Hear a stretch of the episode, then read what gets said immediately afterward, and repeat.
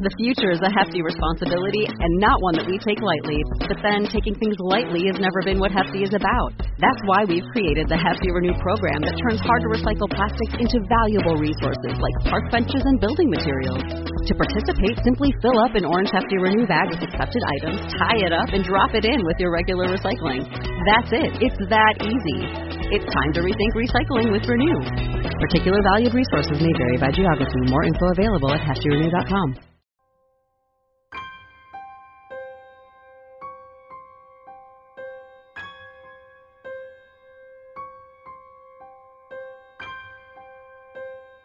We were both asleep in bed when suddenly she sat up and screamed, I can't breathe, I can't breathe.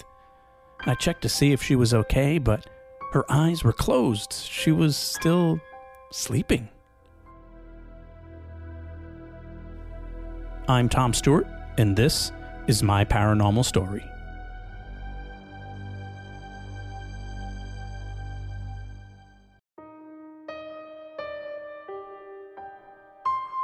Before I start this episode, I just want to thank you for listening.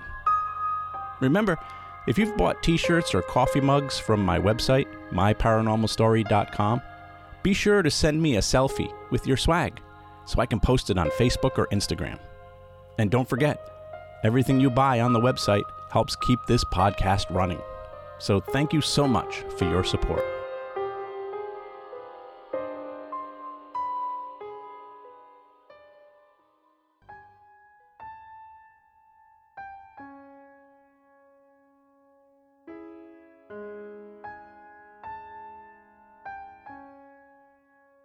Somniloquy. That's the technical term for talking in your sleep. Just about everyone does it now and then, but there isn't always someone there to hear you. When your body is in a deep sleep and your brain is conjuring up dreams, sometimes you might speak out loud some of the words that you might be saying in those dreams. I mean, most of the time, if someone does hear you talking in your sleep, they probably won't even know what you said it'll probably sound more like a mumble or just a few random words that make no sense. We tend to find it amusing when we hear someone talking in their sleep, hoping maybe that sleeping person will confess something to us or blurt out a secret. But scientists say, in most cases, it's just overactive brain waves during the REM stage.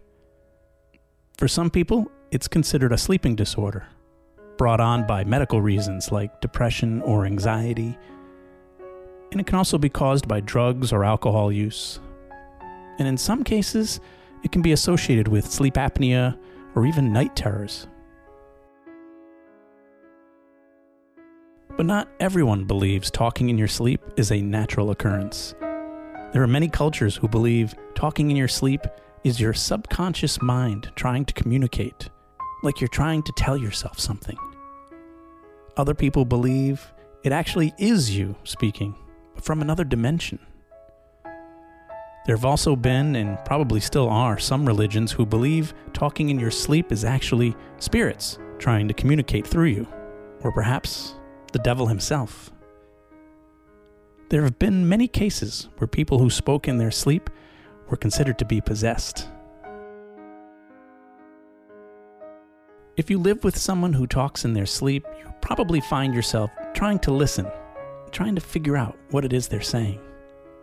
And that's what happened to me. Several years ago, I was in a relationship with an ex girlfriend. I don't want to use her real name, so let's call her Missy. Missy and I had been dating for a while, and she had just moved into a new apartment in Providence, Rhode Island. Once or twice a week, I would stay overnight at her new apartment some nights she would stay at mine. But what was strange was, when she would sleep at my place, she never made a peep. But when I would sleep over her apartment, quite often I would hear her talking in her sleep.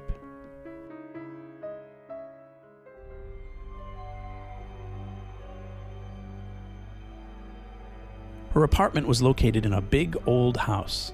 It had two floors and had been recently remodeled into several small apartments two on the first floor and two on the second floor. Everything in the house was big the doors, the windows, the staircases. Even the ceilings were super tall. And it looked like a mansion you'd see in a murder mystery movie. It wouldn't have surprised me at all if the house had secret doors behind bookcases or something. Now, Missy's apartment was on the second floor, in the back, and she had her own private entrance in the back parking lot with a set of wooden stairs that led up to a small deck outside her back door. The apartment was small, but big enough for one person. She had a good sized kitchen, a living room, and a bedroom. The hardwood floors looked original, but had definitely been refurbished. And the modern cabinets and appliances in the kitchen all looked out of place against the older looking walls. You could easily tell that this old house had been turned into a modern apartment building. Her neighbors all seemed to be pretty quiet, or at least the old thick walls made them seem that way. Occasionally you'd hear someone come in the main front door, but only because it was such a big, heavy door, and it would shake the whole house when someone closed it. But other than that, it was a pretty quiet and comfortable home. Sometimes we would go out on a date and end up back at her place. Or other times we would just stay in, cook dinner, and watch movies. And on some of those occasions, I would spend the night. Missy would always fall asleep before me, though. She had to be up early for work on most mornings, and at the time, I worked later hours and was a bit of a night owl. So as she would be sleeping next to me in her bed, I'd be watching TV or reading The first few times I'd slept over, I didn't hear or notice anything. But then one night, as I was laying next to her reading a book, she mumbled something to me. I couldn't quite hear what she said. It sounded like she was half asleep trying to ask me something. But her eyes were still shut, and I could tell that she was sleeping. So I just ignored it. But then a few minutes later, she mumbled again, a little louder. But again, I couldn't make out what she said. But it was different from what she said the first time. I leaned in to see if I could hear her a little better, but she never spoke again. The next day, I told her that she was talking in her sleep, but she didn't believe me. And I teased her and told her she kept calling out some other guy's name, you know, just being playful. But she knew I was just kidding around.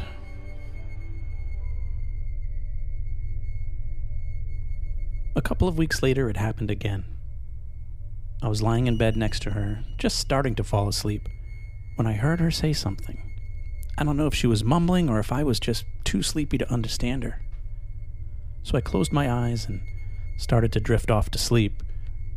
But suddenly, she spoke again. Open the door! I could hear her clearly this time and thought she was awake. So I looked up and said, The door is open thinking maybe she was talking about the bedroom door. But she didn't say anything back to me. Her eyes were closed, and she was fast asleep. The next morning, I told her about her saying, Open the door, but she didn't remember saying anything. She did remember having a lot of strange dreams that night, though. Bad dreams, too. She couldn't remember what they were about specifically, just that she remembers them being scary. It was probably a week or so later that it happened again. We were both asleep in bed, and all of a sudden, Missy sat up and yelled out, I can't breathe! I can't breathe! And I jumped up in a panic. What do you mean you can't breathe? Are you okay? And I looked at her, and she was sitting up with her eyes closed. She was still fast asleep. But again, I asked, Are you okay? And I shook her, you know, just to make sure she was fine. And she woke up it was like, why are you waking me? I told her, you're talking in your sleep again. You, you were saying that you couldn't breathe? She just looked at me strange, as if I was the one having this dream. She turned over and went back to sleep, and eventually I settled down and was able to get to sleep too. But not before deciding to do something about this.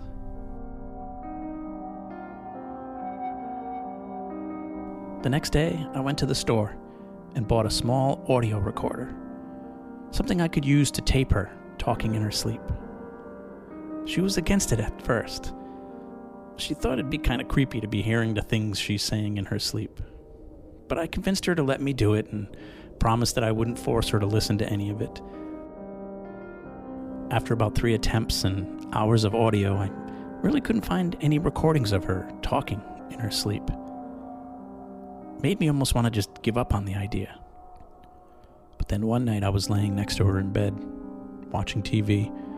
She was asleep. But I heard her mumble something. So I quickly pressed record on the recorder. Jesus help me, I can't do it.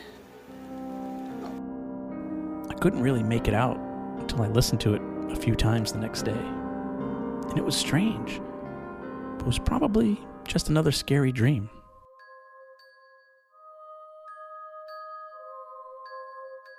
I continued to make these recordings whenever I would sleep over, and to be honest, I was starting to become obsessed with it. But I felt like there was more to her sleep talking. Most nights it would just be strange mumbles, but every once in a while I'd be able to make out the words. They'd mostly be random words like water or truck, nothing that ever made sense. I wasn't sure what was more creepy her talking in her sleep, or me wanting to listen to it over and over again. But then one night, things got really creepy.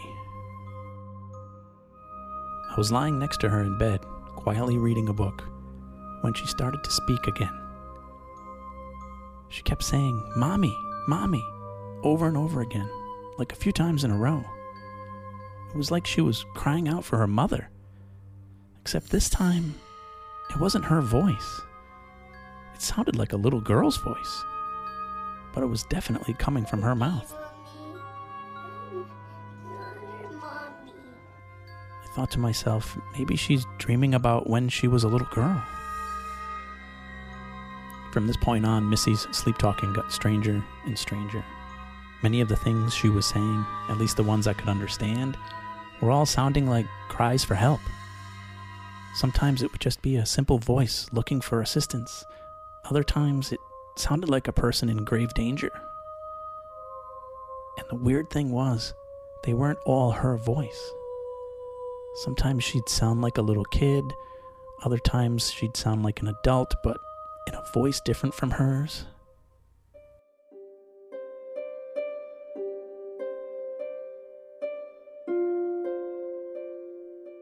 Missy and I broke up and went our separate ways. She moved on, got married, and lives in New Hampshire, I think, now. But a few years ago, a couple of friends of mine from a local paranormal investigation team were heading out on a case, and knowing that I had some years of experience investigating, asked me if I wanted to tag along. So they told me the address, and I didn't even realize where I was going until I pulled up in front of the old big house.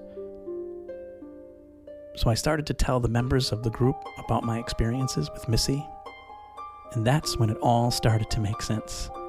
The historian of the group told me that the reason they think there's activity in the house is because for 60 years or so, before it became an apartment complex, the house was a funeral home.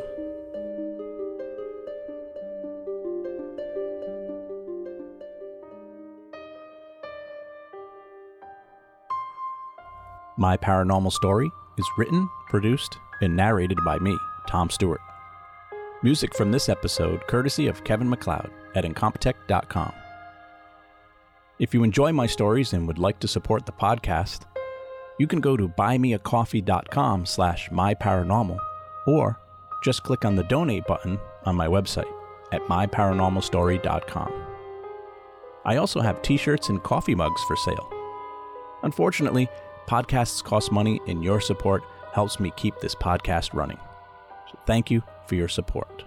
Please don't forget to subscribe so you'll know when I've added new episodes. And feel free to follow me on Facebook and Instagram. Just search for My Paranormal Story. If you have a podcast and you'd like to have me as a guest, or if you would like to ask me a question or tell me your paranormal story, you can email me at myparanormalstorypodcast at gmail.com. Thanks for listening.